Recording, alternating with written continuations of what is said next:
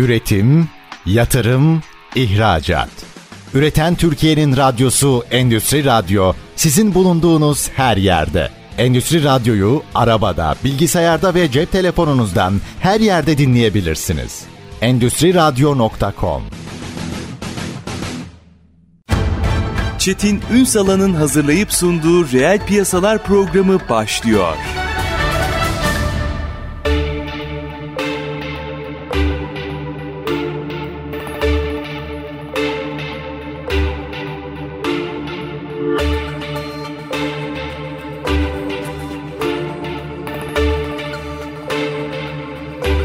Reel piyasalardan merhabalar. Türkiye'nin gerçek gündeminde birlikteyiz. Efendim Türkiye'nin en çok konuşulan sektörünü mercek altına alacağız. Çok konuşuluyor, fiyatlarla konuşuluyor, satışıyla konuşuluyor, yabancıya satışıyla konuşuluyor. Bir taraftan farklı farklı uygulamalar var dünyada. İşte Kanada 1 Ocak 2023 itibariyle 2 yıllığına yabancıya kiralamayı ve satışı yasakladı. Orada fiyatların normalleşmesiyle ilgili bir hamle yapılıyor. E, bugün Ekonomi Gazetesi'nde yine sektör mensuplarının tartıştığı konudan oluşan bir dosya da hazırlanmış enteresan. Onu da konuşacağız. Az sonra bakanların açıklamaları olacak. Onunla ilgili özellikle orta gelir grubuna yönelik ki Türkiye'de en çok talebin biriktiği alan bu. Çok kritik bir alan. Nasıl bir sistem olacak onu da konuşacağız detaylar geldiğinde ama genel anlamda piyasa gerçekten ne durumda ne konuşuluyor işin uzmanıyla konuşalım. Lakay Gayrimenkul kurucusu Avni Akkaya bugün reel piyasaların konu. Sayın Akkaya yayınımıza hoş geldiniz efendim. Hoş bulduk merhabalar. Öncelikle hakikaten en çok son yılların en çok konuşulan alanlarından birisiniz. Birincisi biz bu kadar dışarıdan konuşuyoruz da içeride gerçekten bu kadar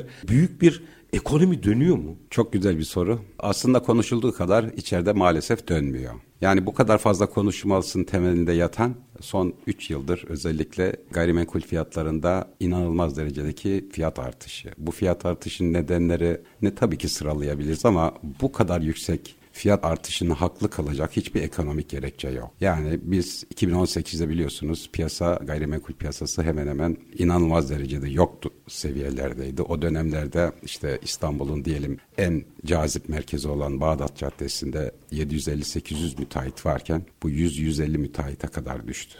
Diğerlerin hepsi iflas etti. O mevcut kalanlarda ciddi anlamda sıkıntı yaşadılar. Büyük müteahhitlerin hepsi hemen hemen eğer devletin desteği olmamış olsaydı hala da e, o tartışılır. Ciddi bir sıkıntı yaşıyorlar. Çok basit olarak aslında gayrimenkul fiyatlarının bu kadar artmasının nedenleri olarak işte biliyorsunuz demir çelik fiyatlarının yükselmiş olması, işte yabancıların sürekli konuşuluyor. Yabancıların toplam konut satışı içerisinde yüzde 10-15'e geçmeyen bir alışı var. Bu aslında fiyatları tetikleyen önemli bir etken değil. Bu tamamen spekülasyondur. Şuyu vukundan beter oldu onlar. Maalesef öyle oldu. Diğer taraftan işte pandemi sonrasında işte ertelenen bir talep söz konusu ama o talep de öyle o anlamda değil. Burada fiyatların yukarı gitmesinin en önemli etkeni konut kredilerinin biliyorsunuz yüzde 0.89 yani birin altına indirilmiş olması nedeniyle bütün dünyada enflasyonla mücadelede faiz artışı yapılırken bizim ülkemizde ve sadece Çin'de faizleri düşürüyoruz. Dünyada bütün finansal varlıklar, gayrimenkul fiyatları, aklınıza ne gelirse gelsin fiyatlamayı belirleyen en önemli etken faizdir. Faiz de bir şeyin paydasıdır. Eğer faiz düştüğü zaman değeri artar. Dolayısıyla biz de faizi baskılayarak siyasi, adına ne söylersek söyleyelim olmaması gereken bir düşük faiz politikasıyla konutlar fiyatlar hızla artmaya başladı. Pardon bir dakika enteresan bir şey söylediniz şimdi. E, bu bir karardır ona da saygı duyarım ayrı bir konu ama biz mesela dışarıdan hep bunun gayrimenkul sektörüne yarayacağını düşünürken aslında piyasada böyle olmadı mı? Fiyatların şişmesine neden olan bu muydu? Esasında en önemli etken bu. Çünkü şöyledir e, Çetin Bey bir malın değerini belirleyeceğiniz zaman o malın değeri yani ekonomik ömrü boyunca getireceği nakit girişinin toplamını piyasadaki faize bölersiniz, malın değerini bulursunuz. Eğer paydada olan faiz yükseldiği zaman değer düşer, faiz düştüğü zaman da değeri artar. Faiz de belirlemek için bizim ekonomide ve bütün dünyanın kabul ettiği şey şudur. Bir ülkedeki enflasyon artı risk primi eşittir faizdir. Eğer siz bunun dışına çıkarsanız bir süre idare edersiniz ama bunun bedelini çok ağır ödersiniz. Ya bu çok açık ve nettir. Ya bu bir tercihtir. Ona bir şey şaşırırız ama e, bu zannedildiği gibi gayrimenkul piyasasına yaramadı o zaman. Gayrimenkul piyasasında şöyle yaradı. Fiyatların hızla artmasına neden oldu. Haklı bir neden olmadan fiyatların çok şişmesine neden oldu. Yani biliyorsunuz gayrimenkul piyasası ile ilgili olarak organize bir piyasa olmadığı için fiyatların nasıl tespit edilir onları da ayrıca konuşacağız. Merkez Bankası'nın konut fiyat endeksi diye 2017 yılında belirlediği nitelikli konutları arındırılmış bir vaziyette 2017'de 100 olan endeks şu anda 605 seviyelerinde. Son 2 yıldır, 3 yıldır bu faiz düşüşüyle beraber konutlardaki fiyat artışı yüzde 300, 400, 500 yani rakamlar havalarda uçuşuyor yani işin açıkçası ve hala insanların da genel beklentisi konut fiyatlarının hala artacağını düşünüyorlar. Bu beklentiyi kırmak en önemli etkenlerden bir tanesidir. Bu da çok kolay kırılacak bir şey değildir. Çok özür diliyorum araya girdim ama bu kritik bir nokta olduğu için ayrıca edeceğim.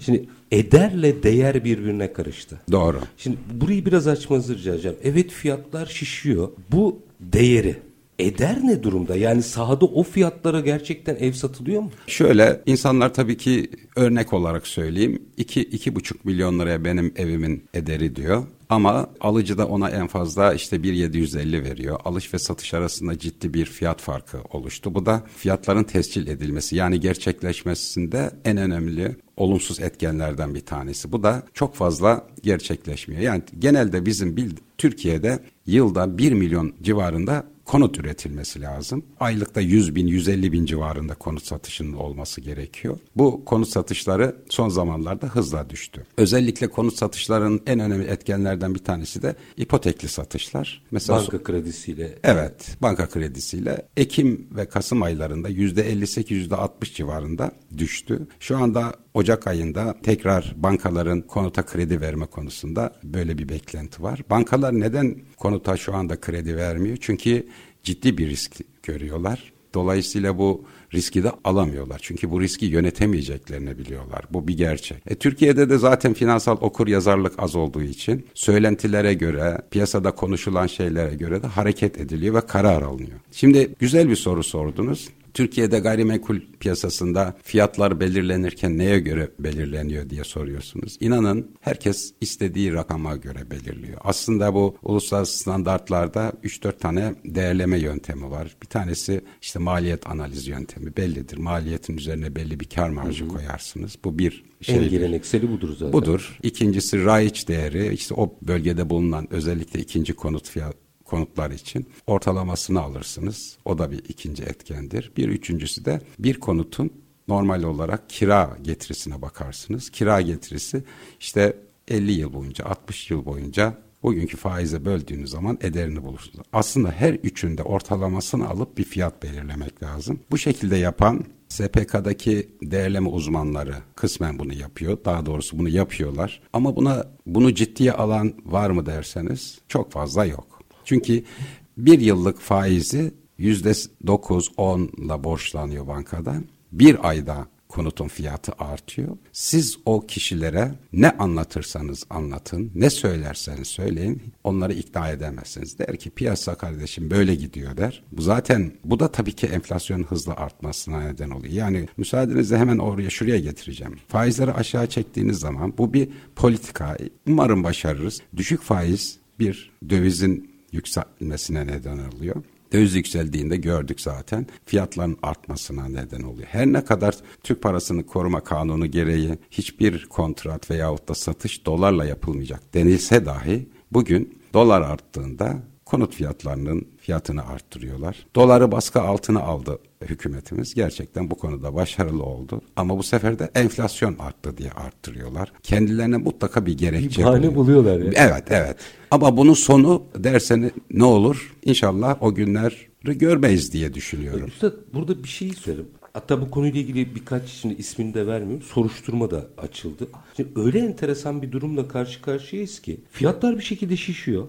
Üstelik dedikoduyla şişiyor. Evet. Bunu elektronik ticaret üzerinden yapanlar var. Ama enteresan bir şekilde bütün fatura gerçekten meslek mensuplarına kaldı. Doğru. Yani sanki işte emlakçılar bunu yapıyormuş Evet. gibi oldu. İşte gayrimenkul uzmanları bunu yapıyormuş gibi oldu. Şimdi orada sanıyorum sizler meslek erbabı olarak derdinizi de anlatamadınız. Tabii ki o, çok doğru söylüyorsunuz. Aslında fiyatları emlakçıların yukarı çektiğini söylüyorlar. Hayır öyle değil. Şimdi biz aracıyız. Sizin bir gayrimenkulünüz var. Geliyorum ben sizin gayrimenkulünü satmak istiyorum diyorum. Siz diyorsunuz ki kaça satarsınız? Ben kendime göre bir değerleme yaptım. Örnek olarak 2 milyon. Hayır diyorsunuz bunu ben 3 milyondan aşağı satmam. Şimdi benim iki alternatifim var. Ya bunun 3 milyon olmadığını sizi ikna edemem. Hayır ben bu fiyata satamam dersen başka bir arkadaş geliyor satmaya çalışıyor. Dolayısıyla müşteriyi kaçırmamak için veyahut da kendisine portföy ediniyor.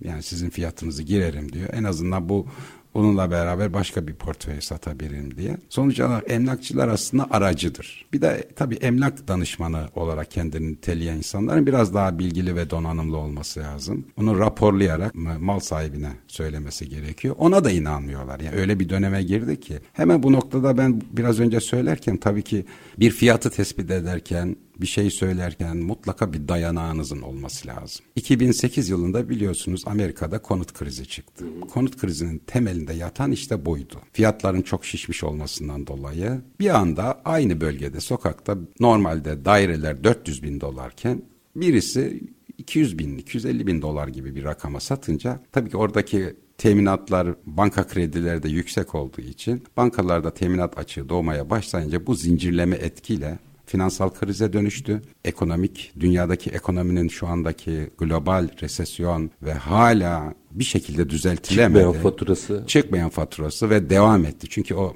bu krizden çıkmak için Fed sürekli olarak para bastı, bilançosunu büyüttü. O büyütmenin karşılığında şimdi yüksek enflasyonla karşı karşıya. Yüksek enflasyonu tekrar aşağı çekmek için faizleri artırıyor. Tam kısır döngü. Tam bir kısır döngü ya. Bu arada e, tabii o dönemi hatırlatınca siz şimdi e, böyle gözümde canlandı. Hedge fonlar üzerinden yapıldı bunlar. 10 liralık bir ev hep 10 lira. Ama Evet. kağıdıyla birlikte 60-70 100 liralara kadar, kadar. çıktı. Doğru. Ama aynı evde. Aynı evde. Ben evet. size sattım. Siz İsa'ya sattınız. İsa bana sattı. Ev 10 lirayken 70 lira oldu. Ama oradaki en büyük problem şuydu. Mesela 10 liralık evi gidiyor vatandaş Burada kağıdını sattık. Evet. Evin kendisini değil. bankadan diyor ki se- 8 lira kredi alıyor. O ev 15 liraya çıktığında aynı kişi bankaya diyor ki benim evim değerlendi diyor. Siz bana en azından yüzde 80 12 lira daha kredi verin. 30 liraya çıktı 24 lira kredi verin. Ve bir noktada bu patlayınca e, bankalardaki teminat açığından dolayı sistem patladı. Sistem patlayınca dünyanın en büyük devi olan şirketler, bankalar hepsi sıkıntıya hatta bazıları da Lehman Brothers falan iflas etti. Evet. Ve bu- Kurtarılanlar oldu arada. Evet bu bütün dünyaya sirayet etti. Türkiye'de bile bazı kurumlar bundan dolayı ciddi olarak da zarar yazmak zorunda kaldılar. Benim hep Yani bir- aslında gayrimenkul şimdi bir araya gideceğim bunu da açacağız tabii. Tabii, tabii. Ee, gayrimenkul zannedildiğinden çok daha odak noktada bir e, sektör, gösterge sektörlerden biri, piyasalardan biri. Bu yüzden fiyatların doğru belirlenmesi gerekiyor. Kesinlikle. Bir biraz daha açacağım burayı çünkü çok kritik şeyler söylüyorsunuz ama minik bir araya gidelim. Tabii Aranın ki. ardından devam edeceğiz. Efendim gayrimenkul piyasasını konuşuyoruz. Konuğumuz Lakay Gayrimenkul kurucusu Avni Akkaya. Kısa bir ara lütfen bizden ayrılmayın. Üretim, yatırım, ihracat.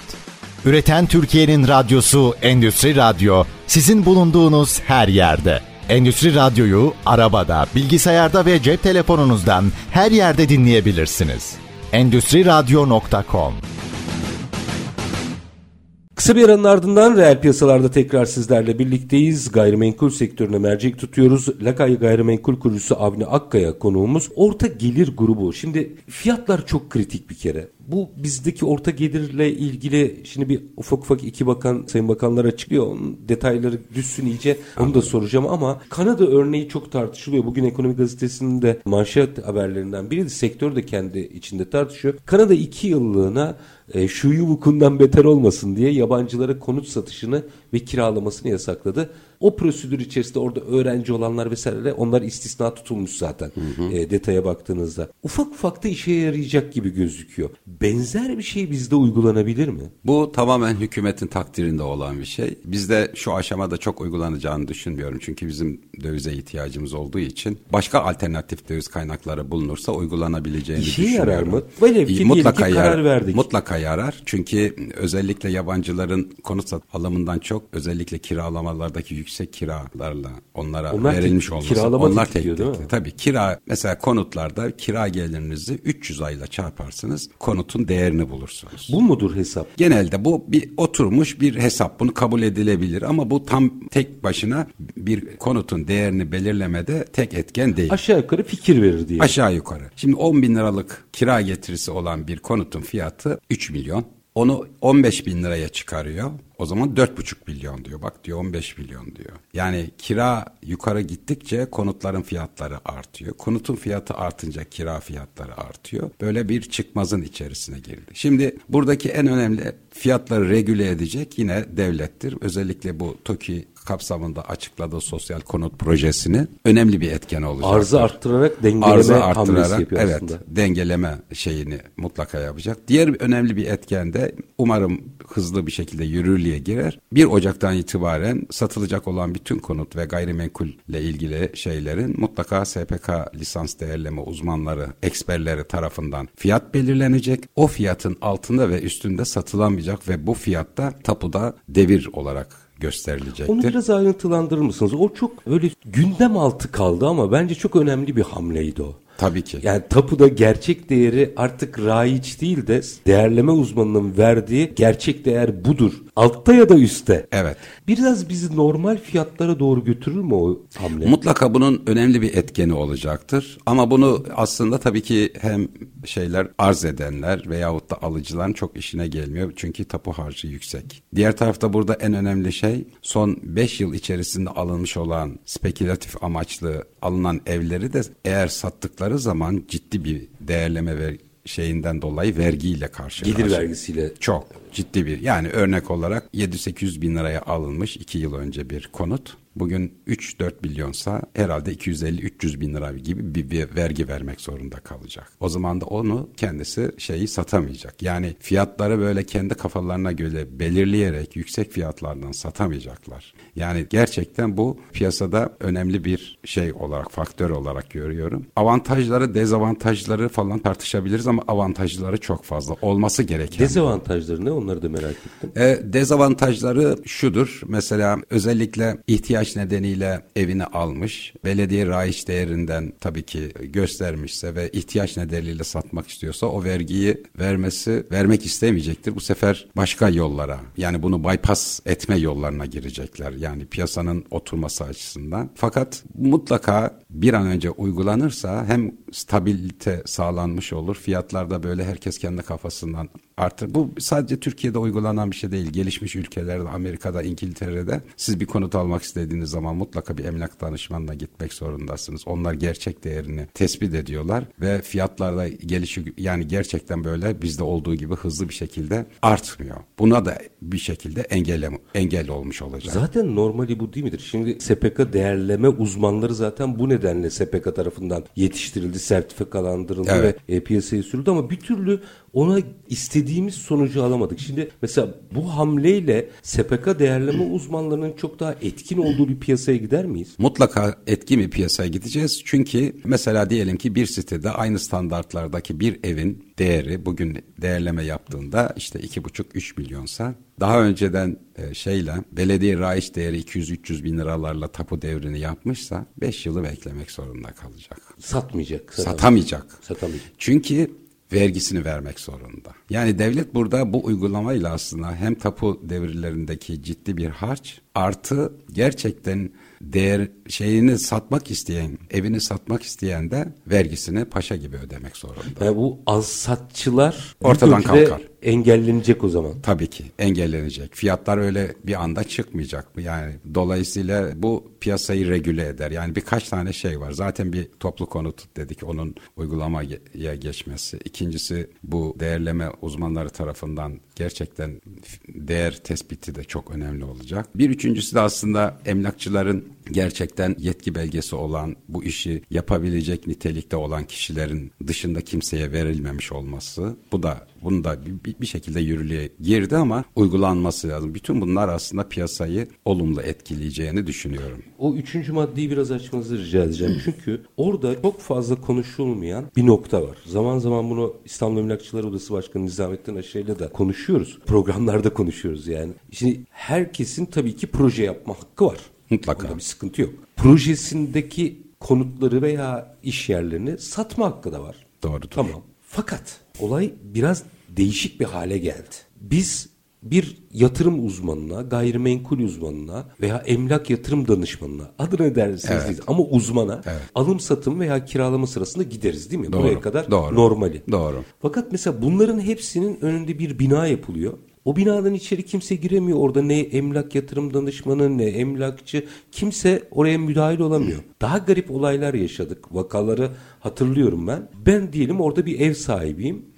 Aradan geçmiş iki yıl bir şekilde evi satacağım ya da kiralayacağım. Dışarıdan bir emlakçı anlaşamıyorum. Evet. Şimdi o faktörü ne yapacağız? Çünkü oraya bir uzmanı sokmadığım anda kapıdakinin istediği fiyattan raiç oluşuyor. Evet, Onu doğru. nasıl dengeleyeceğiz? Çok önemli bir noktaya değindiniz. Aslında şu bir Türkiye'deki en büyük eksikliklerden bir tanesi şudur. Herkes işini yapacak. Doktor sadece doktorluk yapar. Emlakçı emlakçılık işini yapması gerekir. Ama söylediğiniz gibi projeyi üreten kişi kendi kafasına göre evlerin fiyatlarını belirliyor. Oraya bir Ofis. bir oluşturuyor. ofis gibi evet önüne listeyi koyuyor. Hiçbir emlakçıyı da almadığı için bir gerçekten arz ve talep fiyatın oluşmasını engelliyor. Fiyatı kendisi sanki otoriteymiş gibi tespit ediyor. Kimseyi de sokmadığı için istediği fiyatlar aslında belki de düşük de olabilir, yüksek de olabilir. Bunun önüne geçilmesi lazım. Yani dolayısıyla eğer siz bir konutu almak veya satmak istiyorsanız hakikaten güvendiğiniz, bilgisine, donanımına güvendiğiniz bir emlak danışmanınızı kendinize rehber edineceksiniz ve ona teslim etmeniz gerekir. Aksi takdirde yani biliyorsunuz Türkiye'de işte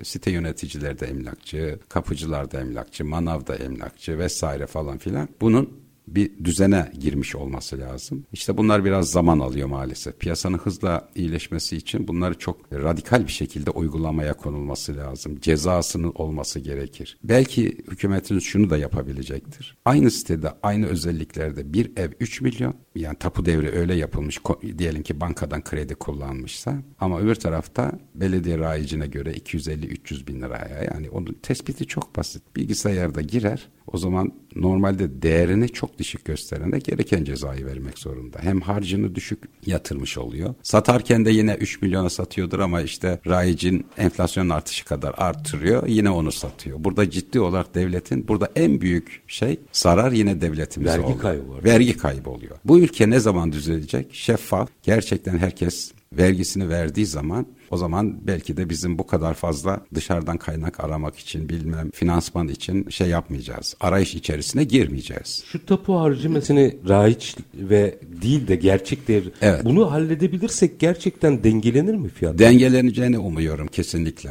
yani gerçek fiyatlar ortaya çıkar mı? Gerçek fiyat ortaya çıkar çünkü bir defa o fiyatı alan kişi en fazla enflasyon veyahut da piyasadaki koşullara bağlı olarak belli bir kara şey yapmak zorunda kalacak. Razı olmak zorunda kalacak. Yani ihtiyaç nedeniyle bir defa gayrimenkul bir yatırım aracı değildir. Dünyanın hiçbir yerinde yatırım aracı değildir bu. Bizde maalesef bu bir yatırım aracı haline gelmiş. İhtiyacı olan veya olmayan şu anda diyor Türk lirasının getirisi düşük diyor dövizde baskılandı o zaman hemen gidelim işte gayrimenkul alalım. E devlet bir taraftan da bir yıllığına yüzde yirmi beşten fazla kiraları arttıramazsınız diyor. Çok net bu yasa. Fakat buna uymuyorlar. Yani bunu bugün basında görüyoruz insanlar hayır diyor. Yüzde elli, altmış, yetmiş, yüzde yüz. Davalık olanlar dışında uygulanmadı. Evet davalık olanların dışında o. Kendini Herkes uzlaşmaya çalıştı ev sahibiyle yani. Evet, evet. Aslında eğer kiracılar da bu konuda çok net bir şekilde e, biz devletin belirlemiş olduğu oranın üstüne çıkamayacağız diye direnmiş olsalardı belki bu noktaya gelmeyecek. Şimdi enflasyon önümüzdeki Mart, Nisan, Mayıs'ta düşmeye başlayacak. Bu peki o kiralar dönecek mi? Dönecek mi? Hayır, dönmeyecek. Yani bu ciddi anlamda bir fırsatçılığa neden oluyor. Ee, Aslında enflasyonu da tetikleyen unsurlardan biri bu. Mutlaka. Tabii ki enflasyon çünkü enflasyon bildiğimiz gibi fiyatlar genel seviyesindeki artıştır. Siz konutların fiyatını artırırsanız kiranın fiyatını arttırdığınızda otomatik olarak fiyatlar artıyor. Bir ahlak sorunu haline geldi Türkiye'de. Şimdi döviz fiyatları arttı diye manav, bakkal herkes fiyatları artırıyordu. E, 3-4 aydır fazla döviz fiyatları artmıyor ama hala arttırıyorlar bu sefer enflasyon arttı diye. İnanın enflasyon geri gelmeye başladığında da şey yap fiyatları o kadar enflasyon kadar hızlı bir şekilde aşağı çekmeyecekler diye düşünüyorum ben. Bu bir ahlak sorunu. Çok acı.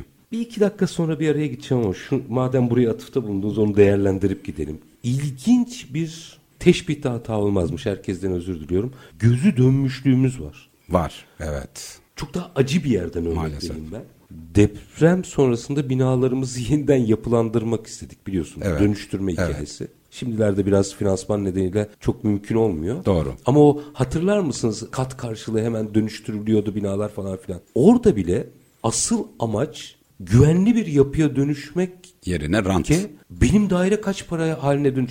Bunu niye şaşırıyoruz biz? Yani derdiniz orada güvenli bir binaya kavuşmakken sizin 400 liralık rastgele söyledim. Dairenizin işte 1 milyon mu olacak, 2 milyon, milyon mu olacak diye böyle havada rakamlar uçuşmaya başlıyor. Biz niye böyle bir çılgınlığın içerisindeyiz? E, bunu anlamak çok zor. Yani o kadar önemli noktaya değindiniz ki biz mesela diyelim kentsel dönüşüm kapsamına girecek olan yerlerde hemen İlk sordukları şey şu. Bugün benim dairem kaç lira? Dedim 2 milyon. Peki kentsel dönüşüm sonrası bu 4 milyon olur mu? Yani rakamlar uçuyor yani. Eğer o, o rakamlara çıkmayacaksa ben kentsel dönüşüme girmem diyor. Yani şunu düşünmüyor. Türkiye'de bir deprem gerçeği var. İnsanın sağlığından ve canından daha kıymetli ne var? Hiçbir şey. Ama onu unutuyoruz. Biraz hafızamız zayıf. Bunlar da tetikliyor piyasadaki mutlaka şeyler, tabii ki. Fiyatları. Yani birinci sıfır konutlarla ikinci el konutlar arasında ciddi bir fiyat farkı vardı. Bu riskten dolayı ama bu hemen hemen şimdi kapanmış durumda. Bunu da anlamak mümkün değil. Yani insanın tercihleri önemli değil mi? Birinci tercihi ben güvenli, sağlam, deprem de olsa hayatımı kaybetmeyeceğim bir yerde yaşamımı idare ettireyim. Hayır. Öncelikli şey daha fazla para kazanmak, ama ölçüsü olmayan bir şekilde. Bunlar Uzmanına sormadan. sormadan evet. Çok garip. Yani bir de oturduğunuz bir evin 1 lira ile 10 lira olması arasında bir fark yok ki derdiniz oturmaksa. Tabii ki. Kamet ediyorsunuz yani orada. Elbette. Yani bu aynı şey iş içinde geçerli. Şimdi kısa bir araya gideceğim. Aranın ardından bu konut kampanyası ile ilgili detaylar da geldi. Biraz o konuyu da değerlendirmenizi rica edeceğim. Efendim Lakay Gayrimenkul kurucusu Avni Akkaya ile sohbetimiz devam edecek. Kısa bir ara lütfen bizden ayrılmayın. Üretim, yatırım, İhracat. Üreten Türkiye'nin radyosu Endüstri Radyo sizin bulunduğunuz her yerde. Endüstri Radyo'yu arabada, bilgisayarda ve cep telefonunuzdan her yerde dinleyebilirsiniz. Endüstri Radyo.com Kısa bir aranın ardından reel piyasalarda tekrar sizlerle birlikteyiz. Konuğumuzla Kay Gayrimenkul kurucusu Avni Akkaya gayrimenkul sektörünü mercek altına alıyoruz. Şimdi Sayın Akkaya bakan iki bakanın ortak açıklaması Çevre Şehircilik ve İklim Değişikliği Bakanı Murat Kurum'la Hazine ve Maliye Bakanı Nurettin Nebati'nin orta gelirliye konut kampanyasının detayları da gelmeye başladı. Şimdi baktığımızda bir kere bölgeler tespit edilmiş. İstanbul birinci bölge, Ankara, İzmir, Bursa şimdi tek tek hepsini saymayayım. Belli bölgeler var. Program kapsamında sağlanacak finansman bir kere sıfır konutlara yönelik. Ben detayları aktarayım lütfen siz değerlendirin. Programdan yararlanabilmek için hane halkı toplam geliri dikkate alınıyor deniliyor. Programdan yararlanacak kişilerin hali hazırda bir konutunun olmaması ve son bir yıl içinde konut alacağı ilde konut satışı yapmaması esası alınıyor. Alınan konutlar 5 yıl boyunca yine sizin az önce ifade ettiğiniz gibi satılamayacak deniliyor. Tüm bölgelerde asgari peşinat oranı %10 olarak belirleniyor. Azami 15 sene vade ile sağlanacak finansmanlarda faiz kar payı oranları da %0,69'dan başlayan oranlarda uygulanacak deniliyor. Şimdi şöyle bir detay da var. Program kapsamında 3 farklı aşamadaki konutlar kredi kullanabiliyor. Birincisi tamamlanmış konutlar, ikincisi belirli bir oranda tamamlanmış ve bankaların kredi verme kriterlerine uygun konutlar, üçüncüsü ise yapımına başlanacak olan konutlar. Her üç aşamada da bankaların kredi verme kriterlerinin esas olduğuna dikkat çekiliyor. Bir de bir vurgu daha var onu da aktarayım. Bankalarla garantörlük anlaşmaları yapan, programa dahil olan konut üretme taahhüdü veren müteahhitler için hazine destekli KGF kefaletiyle başlangıçta 25 milyar liralık bir finansmana erişim imkanı sunulacağı vurgulanıyor. Yine detaylar daha başka detay gelirse onları da aktarırım ama genel anlamda fotoğraf bu. Hem değerlendirmenizi rica edeceğim hem de şu tespiti de hatırlatalım. Şu anda en çok konuta ihtiyacı olan aslında orta gelir grubu. Doğru. Sadece bugün değil. Her dönemde aslında hem deprem güvenliği açısından da bakalım hem ulaşılabilirlik açısından da orta gelir grubu çok ihmal edildi. Doğru. Şimdi birincisi birkaç sorum olacak. Birincisi bu aktardığım bilgiler doğrultusunda baktığınızda orta gelir grubunu nasıl etkiler? Piyasayı nasıl etkiler? Üçüncüsü fiyatları regüle eder mi? Evet yani bu aslında sosyal devlet olma politikasının gereği olarak iyi dizayn edilmiş bir proje. Burada gerçekten bugüne kadar en mağdur olan orta gelir grubu, orta gelir e, durumunda olan aileler. Bunlar için hakikaten böyle bir imkan sağlandı.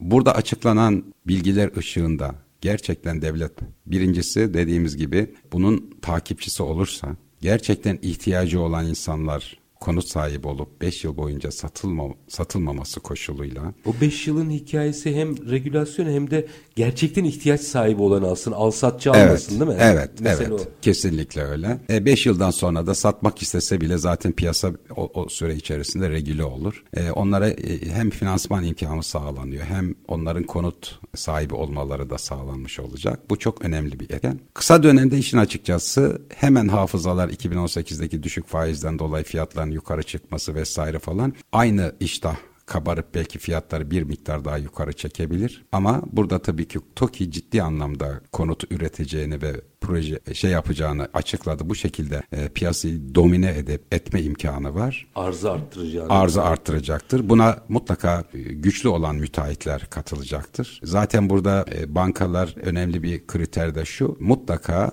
o projeyi üreten müteahhitin kredibilitesi ve teminatları sağlam bir şekilde alınıp banka şey yapacaktır. Kredi vermeyi sağlayacaktır. İşte özel bankalar bu şeyde ne kadar iştahlı davranacaklar o konuda biraz tereddütüm var sadece. Ama piyasanın iyiye doğru gitmesinden dolayı onu görürlerse mutlaka onlar da katılacaktır diye düşünüyorum. Bir taraftan da biraz önce söylediğimiz gibi bu SPK değerleme uzmanlarının mutlaka değerledikleri fiyatın fiyattan tapu devirleri yapılacağı bunların sıkı takipçisi olunursa bunun akabinde zaten şey de gelecektir. Yani aynı yerlerde aynı standartlarda olan farklı fiyatlarda tapu devirleri yapıldığı için maliye gereğini yapacaktır. Vergi denetim uzmanları hmm. mutlaka buradan eksik beyan veyahut da fiyatını gerçekten tespit ederler. Bu tespiti çok kolay. İstediği kadar nakit para bile olsa herhalde oraya insanlar bu parayı aldığında kasada saklamıyor. Mutlaka anası babası birinci derece birilerine Mutlaka çıkar. Çıkar. E bunları da tespit ettikleri zaman bu yaygınlaşırsa bu emlak piyasası, konut piyasası belli stabiliteye kavuşur diye düşünüyorum ben. Orada bir geçiş sürecine ihtiyaç var mı? Bir beyin fırtınası yapalım. Kağıt üzerinde baktığımızda zaten herkesin gerçek değerinde göstermesi ve buna yönelik de vergi vermesi lazım. Evet. Bu tartışmasız zaten. Bir geçiş sürecine ihtiyaç var mı? Yani şey değil bu yüksek volümde rantiye dediğimiz kesim için bence kimsenin gözünün yaşına bakılmamalı ama evet. yani gerçekten o evde oturan hı hı ve belki de bir evi daha olup çocuğunun oturduğu noktalarda oralar için bir geçiş, bir ara geçiş, bir af söz konusu olabilir mi? Vergiden bahsediyorum. İmar affı değil. Anladım. Ben e, şahsi görüşüm aslında hiçbir geçiş süresi yapılmaması lazım. Net olunması lazım. Çok net ve bu konuda çok kararlı olunması lazım. Ancak iktidar veya devlet bu konuda çok kararlı, şu anda kararlı olduğunu gösteriyor ve bunun yaptırımlarını yapmaya başlarsa çok ciddi bir zaten gelir elde edecektir. İnsanlar da kendilerini ona göre tabirimi caiz görün özellikle o rantiye dediğimiz terbiye etmek durumunda kalacaklardır. Bunun başka çaresi yok. Siz bir evi almışsanız evde en azından yüzde 200 yüzde 300 değer artışı yaşandıysa siz de bu evi satmak istiyorsanız bedeli olan vergiyi ödemek sizin namus borcunuz. Bunun ötesi yoktur yani. Üstad o kadar kritik bir yerden bas ki şimdi eğer orası düzene girerse insanlar reel sektöre, reel ekonomiye yatırım yapacaklar. Kesinlikle. Tabii ki. Yani Kesinlikle. çünkü düz mantık baktığınızda burada bu kadar büyük rakamlar dönerken imtina ediyor insanlar yatırım yapmaktan. Doğru. Eğer burayı bir zaptırapt altına alır ve gerçekten işin ehline bırakırsak Evet. öbür taraflar da tetiklenecek. Bütün mesele bu aslında. Kesinlikle doğru. Yani o kadar önemli bir noktaya değindiniz ki bizim temel şey amacımız üretim yapmak. Ülkenin kalkınması tamamen üretimle alakalı bir durum. Buradaki inanılmaz bir risk risk iştahı insanların doymak nedir bilmeyen bir şeye doğru gidiyor. Yani tamam müteahhitler kendi müteahhitliğini yapar. Belli bir inanın o kadar düzgün iyi konut üreten belli bir kar marjına makul bir kar marjına razı olan müteahhitler var ki ama önlerini göremiyorlar. Bu bu tür açıklamalar en azından emlak sektöründe önümüzün görülmesine neden olacak.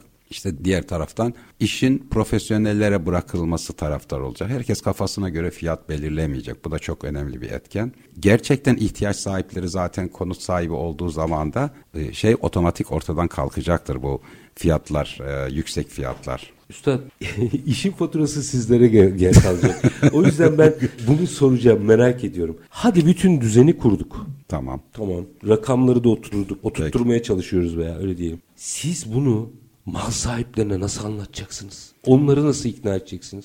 Onlar ikna olacak. Zaman her şeyin ilacıdır. Biz onlara doğruları gösterdiğimiz zaman bilgili bir şekilde, donanımlı bir şekilde eninde sonunda bizim söylediğimize gelir onlar. Hayal görüyorlar onlar çünkü bu hayal böyle devam etmez. Çünkü bir rakam söylüyorlar. Ee, Tabii. emlak danışmanı rakamlar etmez dediğinde bu emlakçı işi bilmiyor diyor gidiyor. Tabii tabii biz çok yaşadık. Mesela herhangi bir gayrimenkulün değerini ben belirliyorum. Diyelim ki bu kadar Aa, olmaz diyor. Tabii ki yüksek fiyattan kimse almadığı için zamanla 3 ay, 5 ay, 6 ay, 8 ay sonra ziyaret ediyoruz. Ne kadar kaybı olduğunu, fırsat kaybı olduğunu. Çünkü insanların ön yargı veyahut da beklentiyi kırmak dünyanın en zor şeyi. İşin açıkçası şimdi insanların hepsi 2018 19-20 yıllarında olduğu gibi yüksek beklentiye girdi. O beklentinin kırılması gerekiyor. Bunu da hep el birliğiyle kıracağız diye düşünüyorum. Bir konuda daha öngörünüzü merak ederim. Çünkü şimdi bu işe konu olan insanlar yani ev sahibi olan ya da işte müteahhit de olabilir bu. Ev satacak insanlar tabii rakamın peşinde koşuyor ama bizde nerede görseler hep aynı şeyi söylüyorlar. Gerçekten elinde bir birikim olup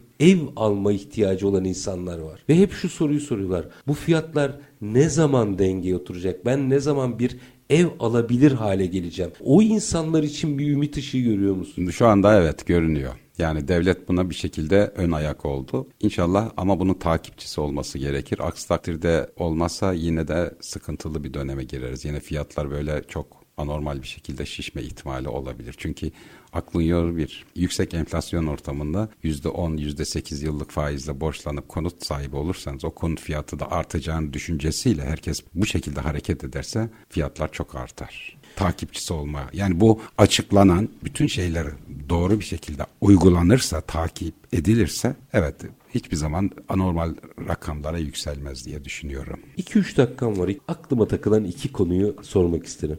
Bunlardan birincisi mesela ben şu emlak vergisini anlayamıyorum. Bunu yıllardır hukukçusuyla, tüketici başkanıyla, emlakçısı herkese sordum. Belki sizden yanıt alırım diye soruyorum. Şimdi ben bir konut alıp satarsam alım satım vergisi ödüyorum. Evet. Oradan bir gelirim olursa gelir vergisi de ödüyorum.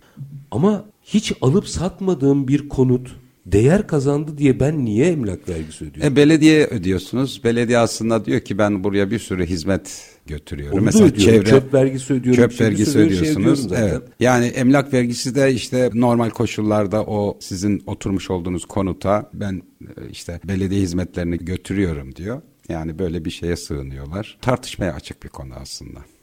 Ee, yani ben vergicilik açısından bir türlü mantığını çözemedim. Belki de ben yanılıyorum ama her gördüğüm uzmana da bunu bir şekilde sorup yanıtını bulmaya çalışıyorum. Yani e, alıp satarken ödüyorum. E, bir şekilde gelir vergim Vergisi. olursa ödüyorum. Çöp vergisini ödüyorum. Her şeyi ödüyorum. Bir de niye emlak vergisi ödüyorum onu bulamadım da. Ya bu- Bulacağım inşallah. Şahsi görüşüm şudur aslında tapu harçları e, biraz yüksek. Onlar makul bir seviyeye indirip gerçekten de gerçek piyasa rayicinden şey yapılırsa, beyan edilirse orada elde edilecek tapu harçları çok yüksektir zaten. İhtiyacı olan 5 yıldan önce sattığı zaman da değer artışının üzerinden vergisini de verir. Sistem oturur diye düşünüyorum. Ama bunların hepsinin takibinin yapılması gerekiyor. Sıkı regülasyon sıkı, şart. sıkı, evet. Bir nokta daha var merak ettiğim. Normal şartlar altında bütün bu fiyatları vesaire piyasayı düzenlerken e, sanki rolleri de biraz değiştirmemiz gerekiyor. Ekonomiler büyür, Evet. kalkınır, üretir ve bu ortaya çıkan refah ve ihtiyaç yeni inşaatlara ortam hazırlar. Mutlaka. İhtiyaç doğar. Tabii ki. Şimdi biraz rolleri değiştirmemiz gerekmiyor mu? Biz yani sürekli inşaat büyüsün diye uğraşıyoruz. E, bu sefer reel sektörde yatırım yapacak olan inşaattan alım satım yapmaya başlıyor. Doğru. Bu rolleri de bir yerine oturtturmamız gerekmiyor mu sizce? Kesinlikle doğru. Yani şimdi üretim yapan, başka işlerle iştigal edenlerin çoğu burada ciddi bir kar olduğu için herkes inşaat yapmaya başladı. Yani bu iş ne zaman ki buradaki o yüksek karlar vesaire belli mi akut seviyeye indiğinde herkes kendi işine dönecek veyahut da orada edil kazanılmış olan karlarla üretime yönelecekler. Temel amacımız zaten üretime yönelmek yani. Yani ben fabrika yaptığım ve artık sığamadığım için bir fabrika inşaatına ihtiyaç olmalı. Evet. Fabrika yaptığım için büyümem. Tabii ki. Yani şu acıdır. Bir fabrikayı yapıyorlar, üretiyor. Bir bakıyorsunuz fabrikanın yeri fabrikanın kendi değerinden daha kıymetli hale geliyor. O zaman diyor ki fabrikayı yıkıyor. Konut veyahut da AVM vesaire, residence her neyse bir şeyler yapılıyor. Siz tecrübenizle çok net özetlediniz. Çok teşekkür, Çok çok teşekkür ediyorum. Çok hem bilgi doluydu, önemli analizlerdi, piyasanın gerçekleriydi. Bir de sıcağı sıcağına bizle bu orta gelirliğe yönelik konut kampanyasını da değerlendirdiniz. Lakay Gayrimenkul kurucusu Sayın Avni Akkaya. Çok teşekkür ediyorum efendim. Ben teşekkür ederim. Son bir cümleyi söyleyeceğim. buyurun. Özellikle pandemi sonrasında bütün dünya yeniden dizayn ediliyor. Ülkem önümüzdeki dönemde hem aileler, devlet, herkes kendisini yeniden yeni bir döneme girdik. Dizayn edeceğiz. Başka çaremiz yok. Çok teşekkür ederim. Şehirlerin algısı bile değişiyor değil mi? Evet, Akıllı evet. şehirlere Akıllı, doğru gidiyor. doğru. Binalarımızda buna da dikkat etmek lazım. Çok çok teşekkür ediyorum Sayın Akkaya. Ben teşekkür ederim. Sağ olun. Konu beni konukla şey yaptınız. Estağfurullah var ettiğiniz için. Efendim biz bugün gayrimenkul piyasasını mercek altına aldık. Hem biraz 2023 boyutuyla konuştuk hem piyasadaki yaşananları nasıl regüle edileceğini e, konuştuk. Dünyadaki örnekleriyle de mukayese ettik ve sıcağı sıcağına da e, aslında orta gelirliğe yönelik kampanyayı da değerlendirme fırsatımız oldu. Konuğumuz Lakay Gayrimenkul kurucusu Avni Akkaya'ydı. Biz reel piyasaları her zamanki gibi bitirelim. Şartlar ne olursa olsun paranızı ticarete, üretime yatırmaktan, işinizi layıkıyla yapmaktan ama en önemlisi vatandaş olup hakkınızı aramaktan vazgeçmeyin. Hoşçakalın efendim.